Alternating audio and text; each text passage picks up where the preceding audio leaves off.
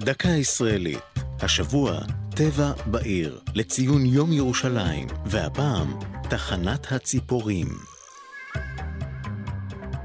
כשמבקשים לצפות בציפורים נודדות החולפות בארץ, עולה למחשבה אגמון החולה, שהוא אחת מתחנות הרענון הגדולות במזרח התיכון, במסלול נדידת העופות. שם אפשר לצפות בין השאר בחסידות, בעגורים ובסכנאים. נדידת הציפורים הקטנות מוכרת פחות. הן אינן דועות, אלא מנופפות בכנפיהן לאורך הדרך, ולכן מעדיפות לעשות דרכן מיבשת ליבשת בשעות הלילה ובאזורים קרירים, כמו גב ההר. כך הפכה ירושלים לתחנה חשובה במסלולן.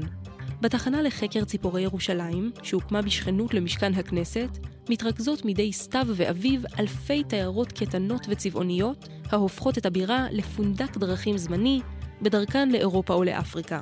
התחנה משמרת בהצלחה את בתי הגידול של ציפורים, בהן בז אדום, ינשוף עצים, סברוש ומינים רבים של ציפורי שיר. מבעד לחרקים בביתן עץ הניצב בגן המטופח, יכולים המבקרים לצפות וליהנות מיפי הציפורים.